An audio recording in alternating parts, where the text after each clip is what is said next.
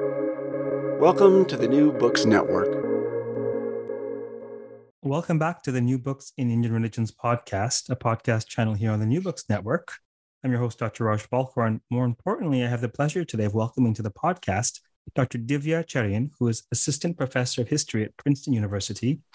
We'll be speaking about a fascinating um, uh, new uh, publication uh, by the University of California Press uh, called uh, Merchants of Virtue Hindus, Muslims, and Untouchables in 18th Century India. Divya, welcome to the podcast. Thank you. Thank you so much for having me, Raj. As you know, I've been hearing your uh, NBN interviews for years now. So it's a real honor to find myself interviewed by you here today. Well, that's good to know because I speak into this little black box that you see on your screen uh, out of my uh, home office in in in in, in the holy city of Toronto, and you really, you know, but for a recent uh, um, conference or two, I I don't really connect with the people who listen. So it's great to know that these people aren't just numbers or bots; that they exist like you. So that's good. Um, and also, congratulations on, um, on on on your book having been awarded the Joseph W. Elder Prize in uh, Indian Social Sciences by the AIIS. Thank you. That was also a wonderful honor. Like you know, you say you you look you talk into the black box. We write as you on this into a box and is locked away in a room for dec or more than a decade, honestly. So it's nice to have whatever accolades that do come our way.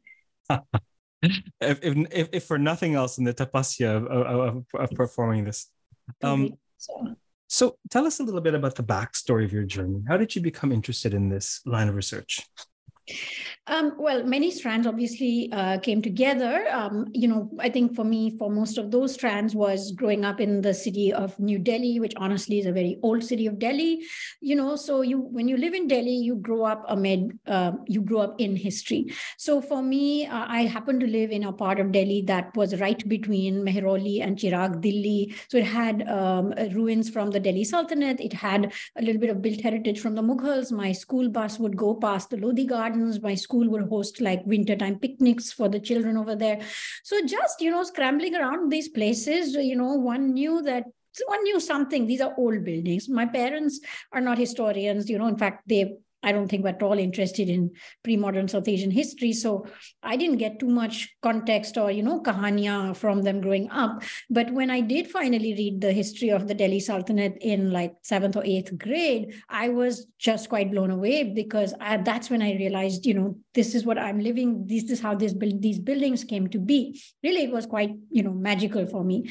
Uh, and so that's how my interest in the pre-colonial, pre-modern began, I would say and really it sustained through my undergraduate years. And when it came time for me to specialize i did decide to do a master's. But honestly i only did a master's because like for many south asian families you know you have to study. You can't just, just say that i've done my ba okay thanks goodbye. So i did my master's. I chose this medieval early modern specialization and then I think I found there to be a gap um, in terms of what I was reading as part of the mainstream curriculum, whether through school, whether through college, where I majored in history, and whether in my master's.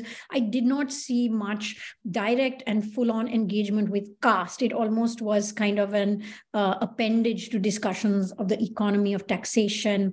If I did a, there was something on bhakti, then sure, some caste critique would come in there. But kind of the lived material history of caste, I never felt was the focus. And, and so when it finally came time for me to choose my own research, that's when I homed in on the larger overarching question of the history of caste um, in early modern South Asia, that's in the centuries before colonialism, which in turn, surprisingly, was not my plan, took me into the history of this category, Hindu. So then a number of a number of questions that come to mind. Um, I'm going to save the one about the main caste issue for a moment. Tell us a little bit about what you're looking at in your research. What what are you studying? What are your sources? My main sources um, is this uh, sort of sequential annualized list of um, records generated by the royal court of the kingdom of Marwar, which is also the name of a region, which is in sort of western and southern um, Rajasthan. Um, and the kingdom was also known by the name of its capital, Jodhpur. Um, and so the royal court here, you know, would dispatch orders to its provincial administrators, its district administrators, and in doing so would compile them into this running record organized by Pargana or district, and then it would in turn be all compiled into one year's sort of digest. Um, the form that it took are these sort of long registers, which are called bahis, um, and these begin now. Actually, it's been a while. I would say circa 1764, but it's been a while since I wrote my book. Exact year, I, I don't remember off the top of my head. And they actually continue through the 19th century. I stopped my own study in 1820 ish because this kingdom got incorporated into the British um, Empire in, in 1818. And in fact, I had found that in about the decade preceding that conquest, the record series became really actually physically very thin with very few records of the kind that I had found so much of for the decades preceding. That said, it does actually become very large again in the late 19th century, that I didn't look at those. But those are the records. They are in a script that is called Old Marwari. It is Devanagari. It's a pre-modern script, um, and uh, the language is also Rajasthani and the particular Marwari dialect. Um, but yeah, I think those are my sources. Great. So, um, what do you discover in your research? What does your your research unearth? Uh, so, I mean, the there's there's a lot. Uh, there was, in fact, a lot of un- literal unearthing. It felt like you know making my way bit by bit, year by year, day by day, through this very long and large uh, record series. Um, so, I would say my overarching claim or argument of finding is that in uh, this sort of uh, you know, from roughly 1760 to 1818, so in the decade immediately preceding uh, the integration of this region into the uh, colonial um, regime, uh, that the merchants of the region organized collectively and worked in alliance with uh, certain Rajputs, particularly the king, uh, and also locally with Brahmins, in order to remake the regional caste order. And in fact, that remaking happened locality by locality, like town by town, um, and of course, also impinging on the center. They remade the caste order in the following way, which is that they worked to mobilize um, an elite identity uh, named Hindu, as in named as such. And this Hindu identity or Hindu-ness was understood by them as is reflected in the orders of this kingdom, in their petitions.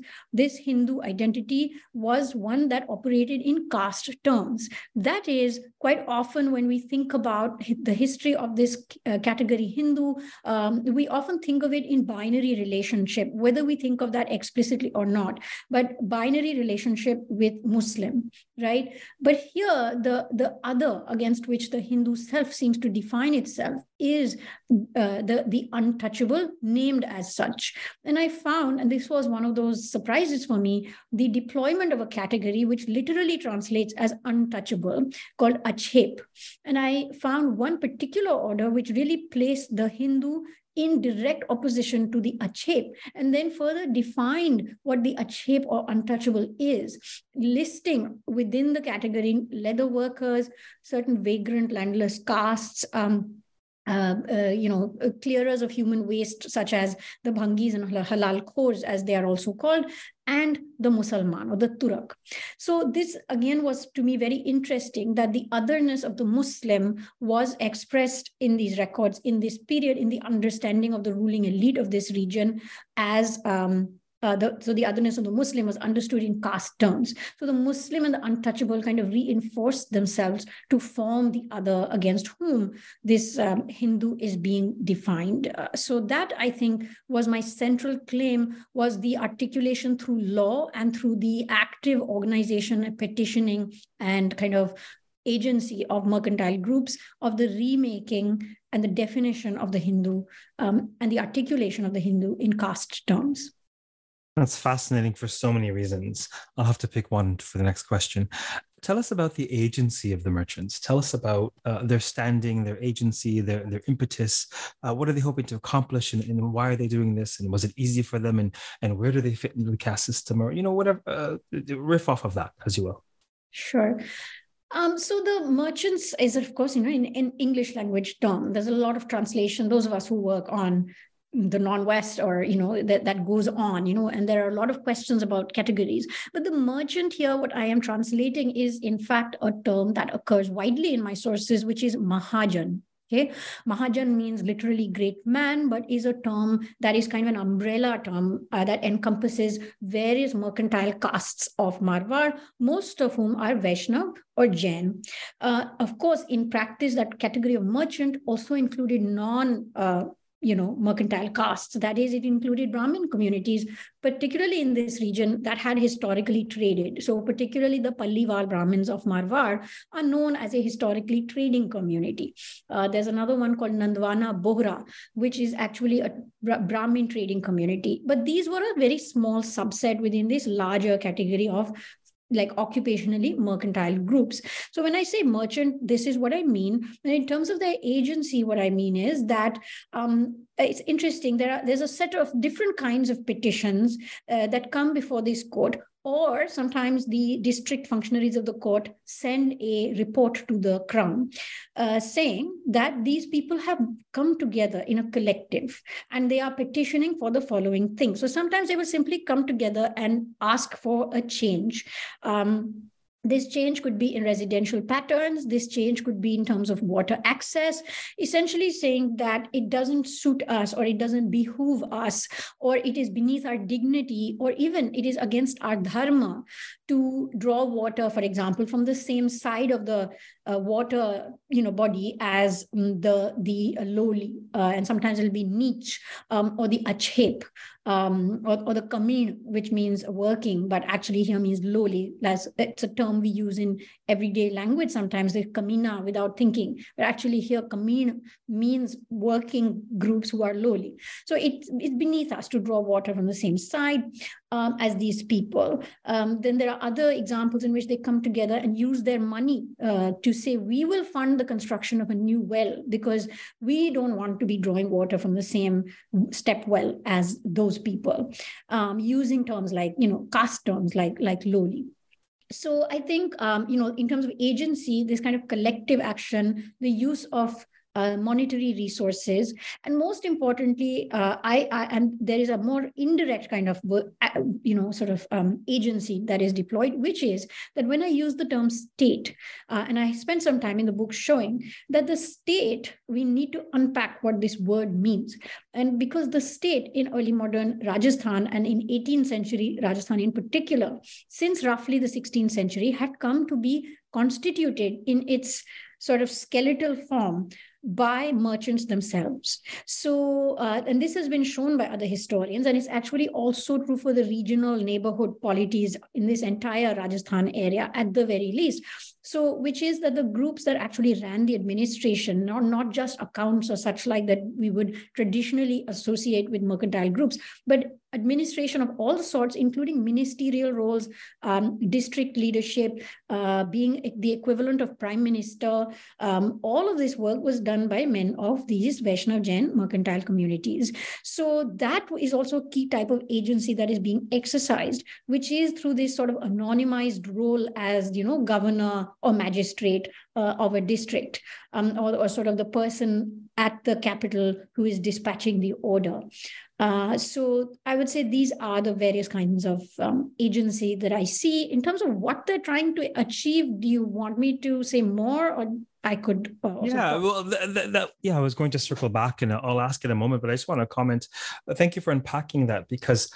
It, if with a cursory knowledge of Hinduism, or if uh, someone in a different subfield might see, okay, well, untouchability, caste, merchant, these are Vaishyas, but clearly that they operate in a way that that bucks the distinction between uh, you know the the the, the, the classification of, of Kshatriya versus Vaishya. And this is a sort of unique function uh, where although they're invoking perhaps caste in order to um, in order to advance this idea or this cudgel of untouchability, uh, they're they're not really uh, driving within the lane of a particular past. And of course, as we know, um, texts are more prescriptive than descriptive often. And in classical Hindu texts, I mean, uh, who knows if anybody ever left their home at, at, at 50 or 75? Like, but that's to say, it's fascinating that they're invoking a system without really any concern of operating within it the way that we would consider that system from a sort of intro Hinduism point of view. Would you say? Mm-hmm.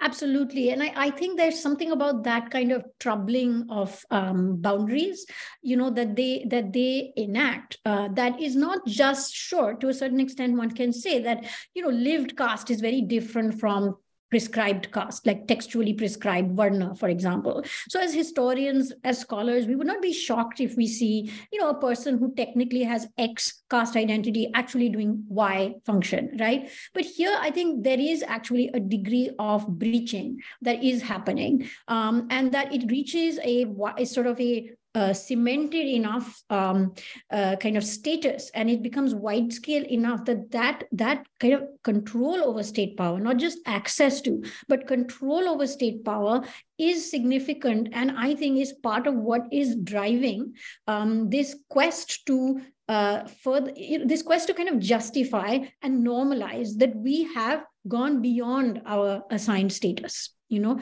we have gone from mercantile into the realm of the kshatriya.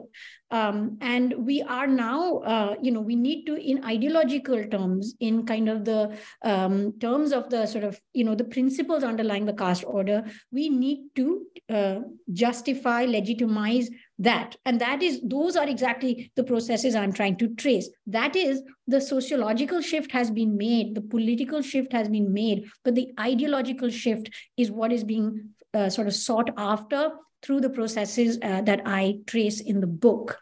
So, so you're, that's exactly what I was um, trying to say that they are out of place and they need to remake place in order to, you know, make that acceptable and normalized. Hmm. Great, perfect on ramp to, and you've touched on this, of course, but um, um, um, the naive question I was going to ask before the previous segue was along the lines of, so what do they want? What do these merchants want? What are they after? Why are they doing this?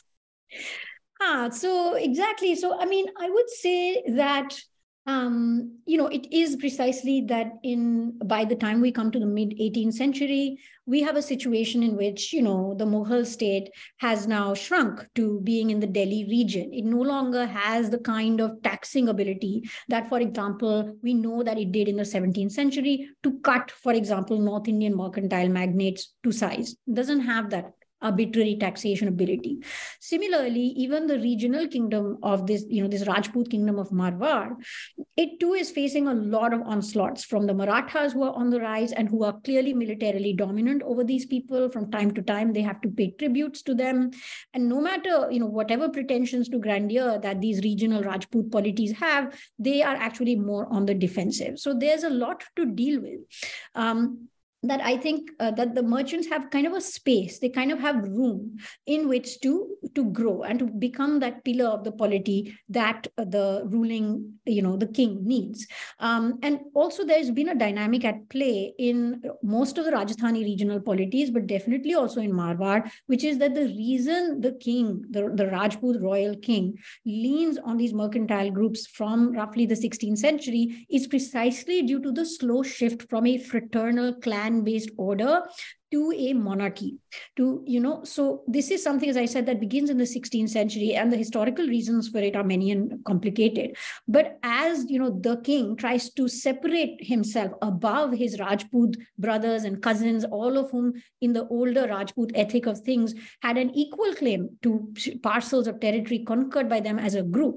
As the king tries to elevate himself over all of these people he needs to undercut their power which has a basis in that you know that rajput Rajput kingly, the Rajput ethic of equal equal division of shares. So the way to undercut power is to draw in a group that is a dependent group that is not Rajput, that is, does not have that claim to you know being first to being among equals, and that group is the mercantile.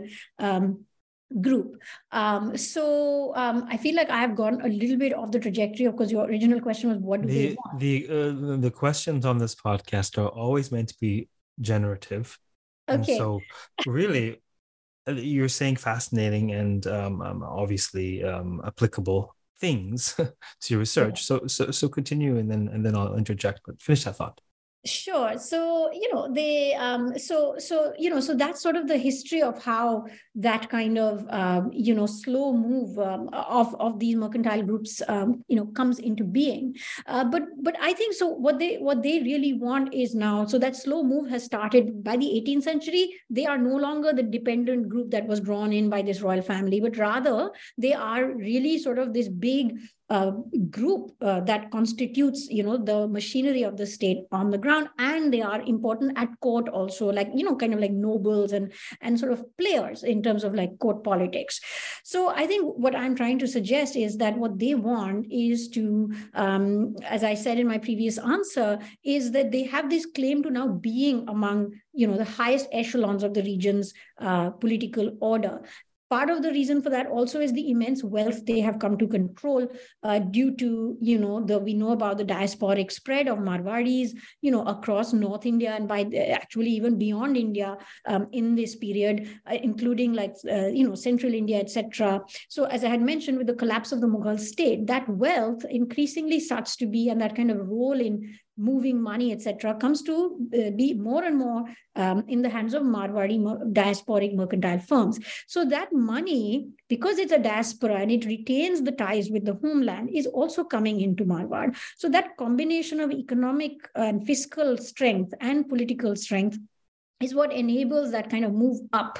But then, as I said, there's kind of a need to make an ideological justification. And the way that is made is through, you know, the elevation of the kind of the caste ethic of the mercantile communities into into um, kind of being one of the aspects of elite caste status in the region. So specifically cultures of vegetarianism cultures of bodily austerity you know by which i mean chastity not drinking living simply um, and most importantly non non-violence non-harm or vegetarianism.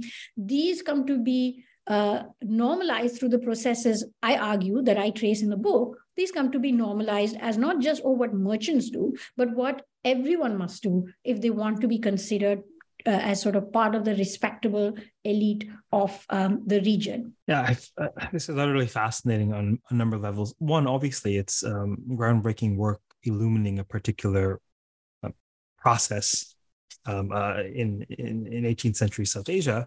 But then uh, it, it, uh, also this is you know you take a look at this and this is this is a glaring glaringly insightful case study on the mechanics of power the mechanics of hierarchical power, the mechanics of social groups, um, um, wherein uh, those at the top um, are on the at the top, typically on the backs of those beneath them, and of course need to justify that. There has to be a justification for that. And if the justification isn't evident other than a power grab or, or, you know, whoever has more money, then what do we do? It's an age old story. I mean, turn on the news, look out the window.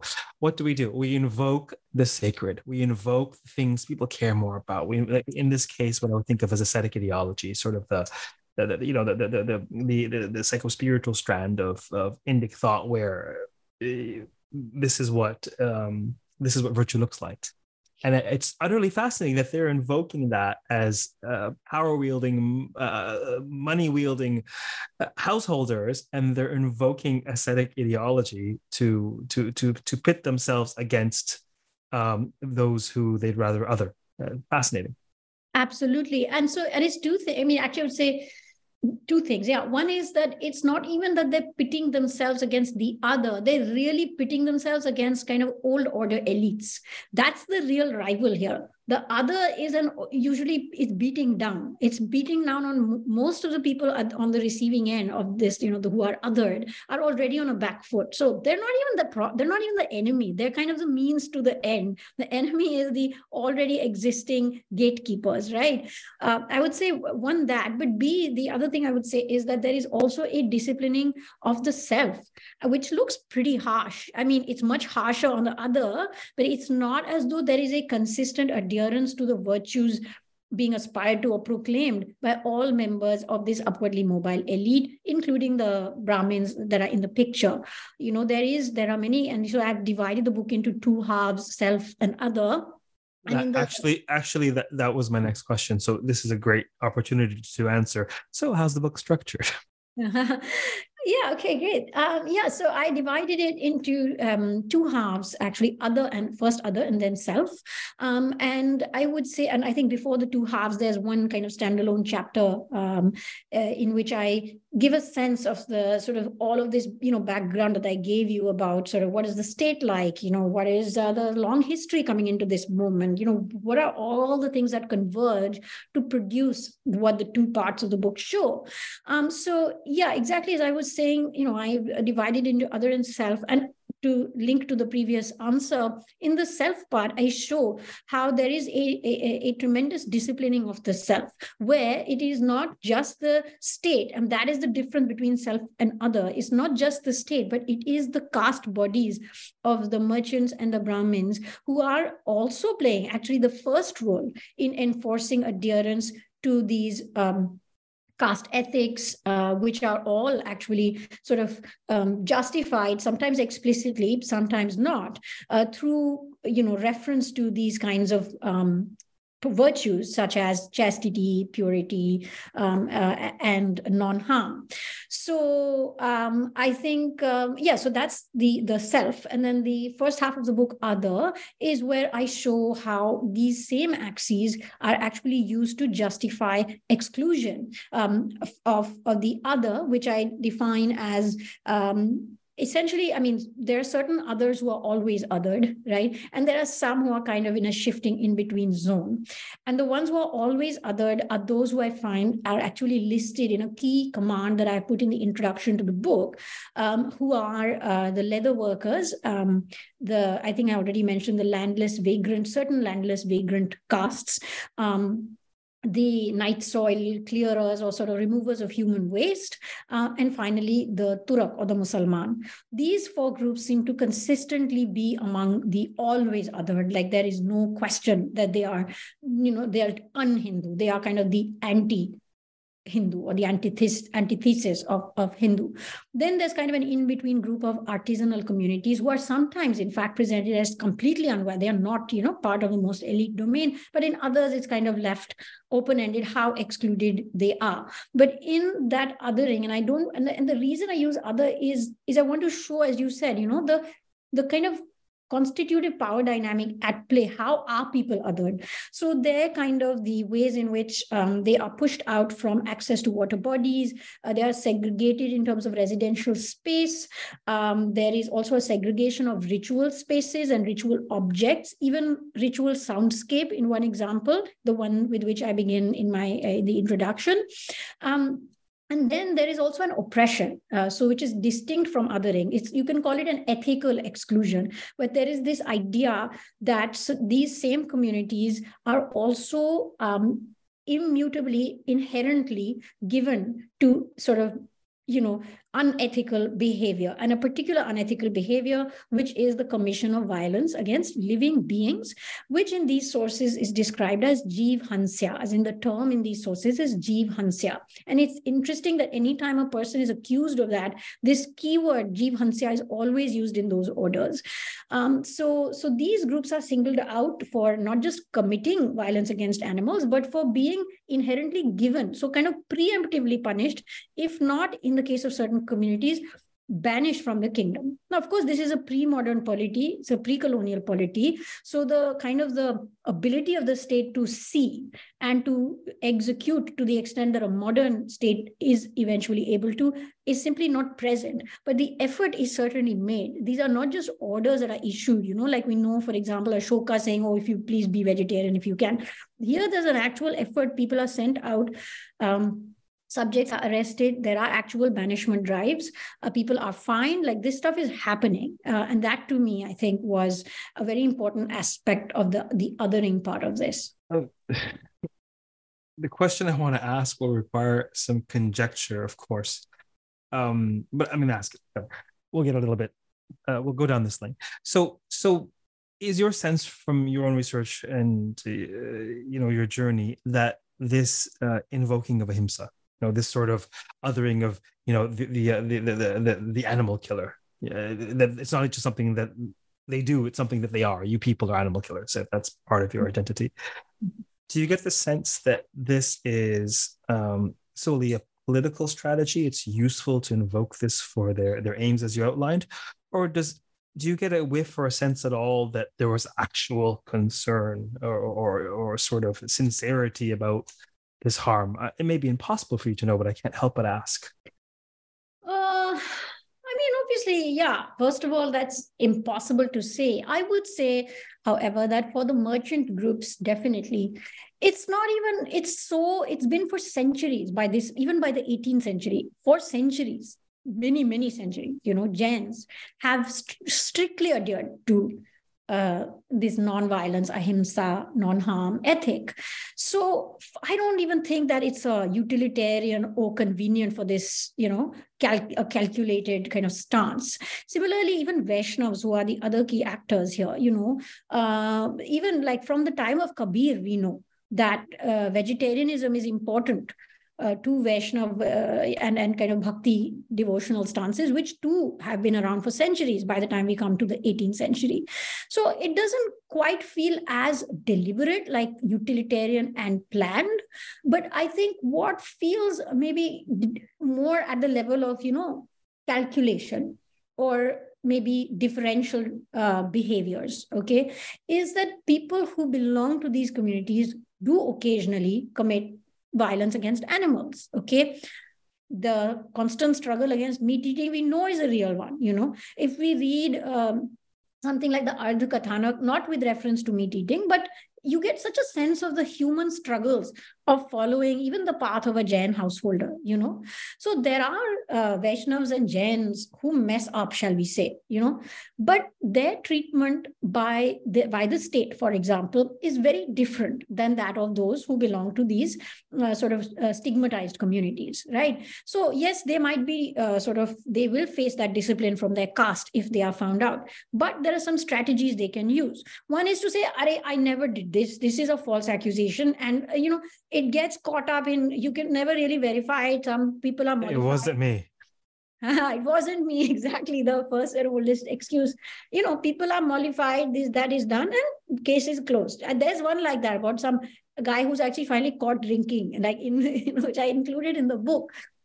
So one is that set of strategies. Um, uh, the other and which was a, yeah is that you can pay a fine and move on you know and that is less so it, that's the other distinction between these merchant brahmin groups is they will say no no wasn't me sorry you got to prove it it wasn't me. But the artisanal communities frequently just pay a fine and they close the case and they move on. But these stigmatized communities that is not enough for them. They are they are usually given much more harsh fines you know much uh, higher amounts of pay uh, i mean that they fines that they have to pay or expulsion from the kingdom or even arrest which is really a rare punishment you know in these in the pre-colonial colonial polities, it was expensive for the state to keep people in jail. So at most, you were arrested for a short time before some proper uh, uh, so-called punishment was found. Um, so i would say that you know that is where the kind of intentionality or the double standard of these you know ethical uh, precepts uh, becomes visible but i wouldn't say that it's kind of a convenient uh, that this is that much by design you know like a game plan that is being executed uh, by a community i would say it's more like a historical process.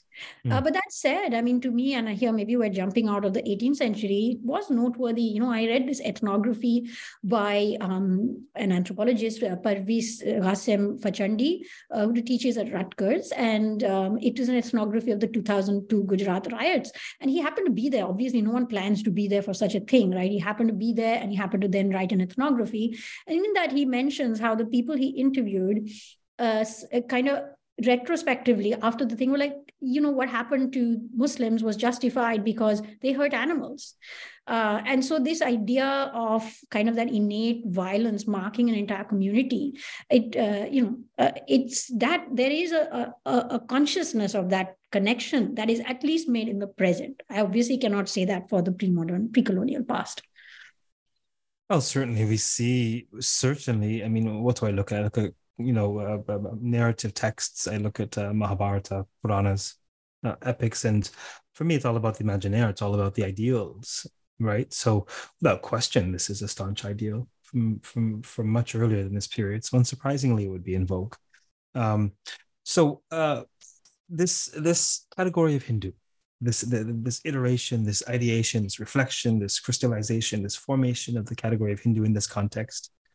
Um, is it really novel? Is it is it is it is it is it building on antecedents? Is it is it it's such a fraught word for a variety of uh, reasons and so could you comment a little bit about uh, the, the novelty of what's happening here with this term Sure, absolutely. Um, I do have a section, I forget which part of the book, in which I try to, you know, trace what is the history of the use of this term, like in pre- pre-modern, pre-colonial South Asia. So certainly, you know, I do point to the ways in which A, you have the use of the term itself, and B, you have a sense of a kind of a coming together even if we, without a name, right? And there are many histories. Uh, you know, we have kind of Pollock's article on the Ramayana. We have Andrew Nicholson's idea of the different philosophical schools.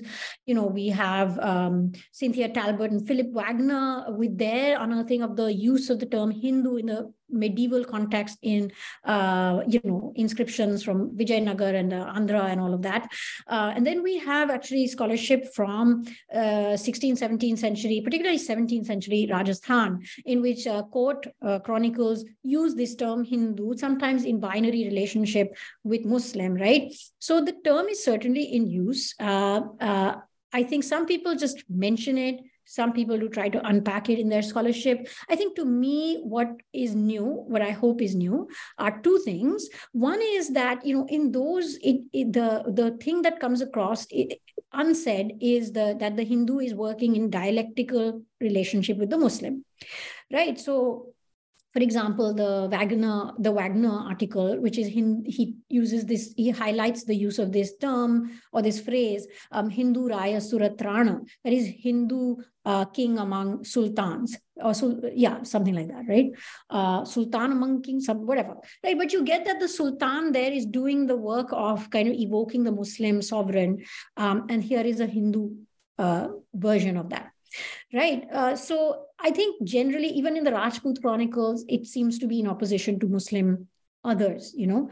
Uh, so i think for me what i hope i have found that is new is that here the other quite explicitly is the untouchable and not the muslim as muslim. The muslim is configured as part of the untouchable. And maybe as a standalone category you know reinforces the otherness of they both these untouchable and muslim mutually reinforce each other's otherness, right, towards the Hindu.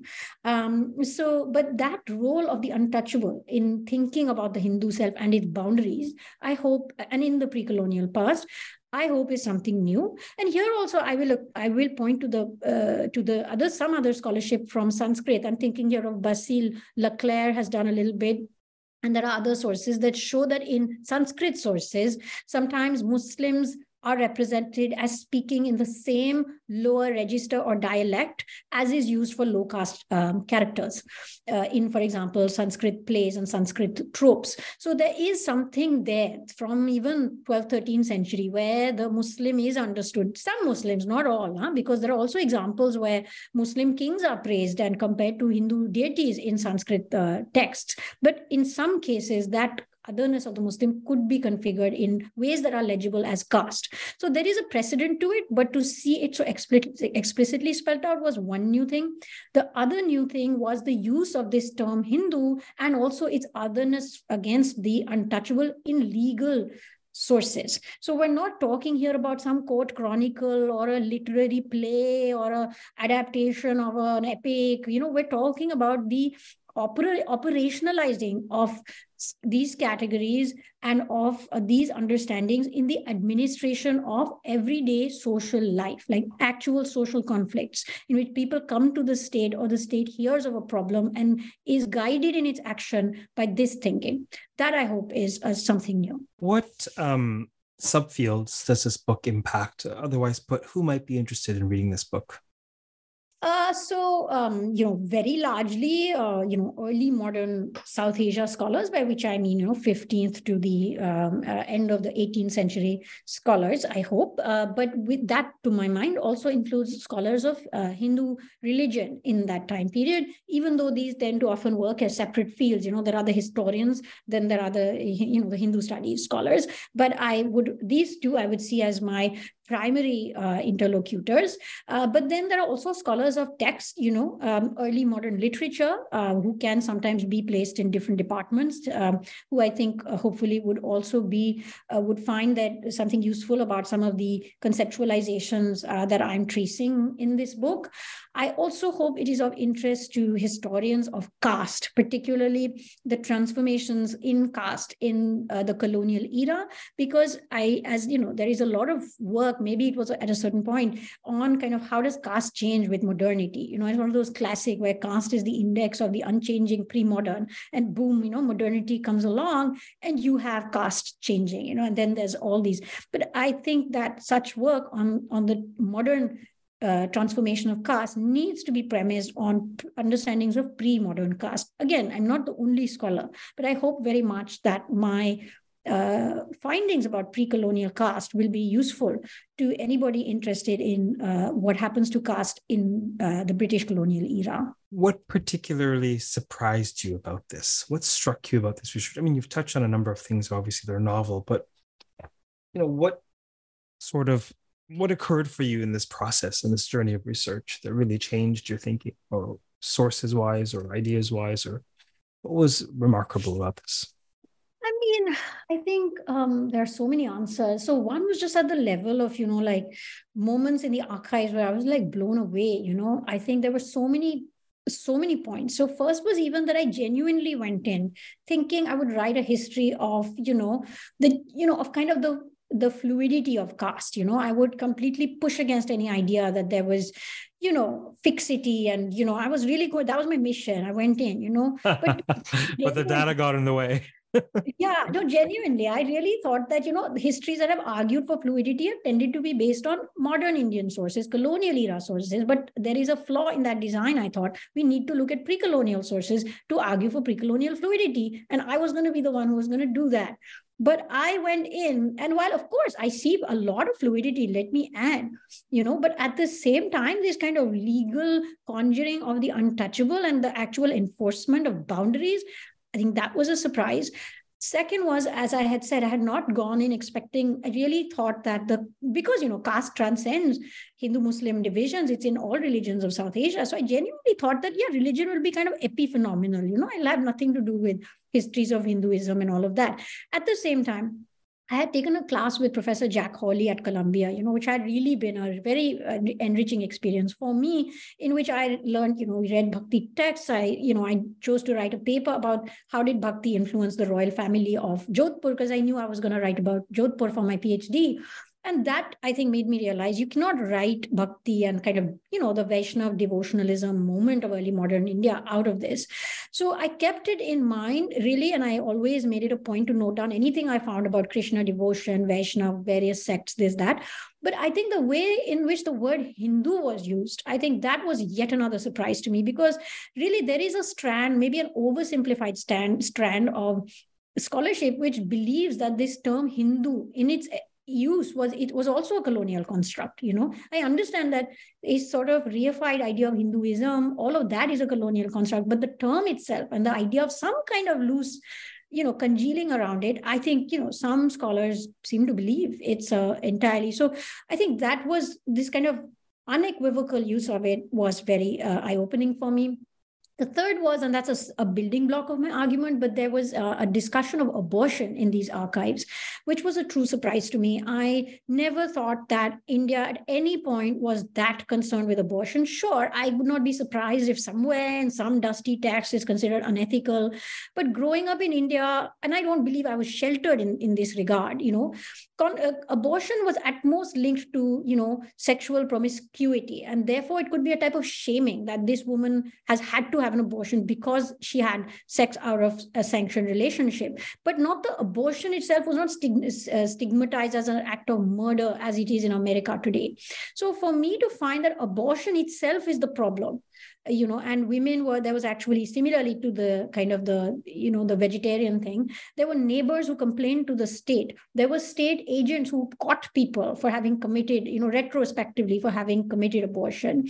Um, and then the kinds of fines that were sort of levied. And and that whole exercise i think was very surprising to me. I never knew you know and then when i could look more into it i realized that in the peshwa deccan as well there was a similar kind of stance towards abortion. And who knows maybe there are similar histories in other parts of south asia so I think that too was somewhat uh, interesting. And then it becomes interesting to me that where did that concern go? Because we never read about this from, uh, you know, maybe colonial era uh, historians. Uh, so, so those were some of the big kind of, you know, and then the whole non-vegetarian vegetarian thing. I mean, that was like mind blowing. I still remember like, what is this Jeev Hansya? And I have a fat stack, fat stack of records in which this state is hunting down people for killing animals, including most of them, I will say, is for animals we would eat. But a small number are for things like bed bugs and scorpions and snakes, like things that would harm you, or even pests that would eat your crop.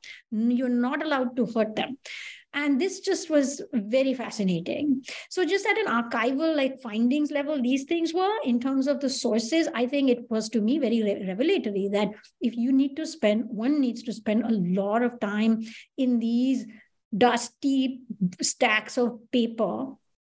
And that, and there are records like this for multiple kingdoms in rajasthan that you know there is it is very rewarding you know whereas a lot of scholars i know who were writing early modern south asian histories were writing out of chronicles and sort of literary texts you know things you could even take pictures of or scan and then sit anywhere in the world and, and read them. And i'm not saying that's a problem but just to me i realized just how much unexamined and intra- interesting material lies in the kinds of sources i, I read.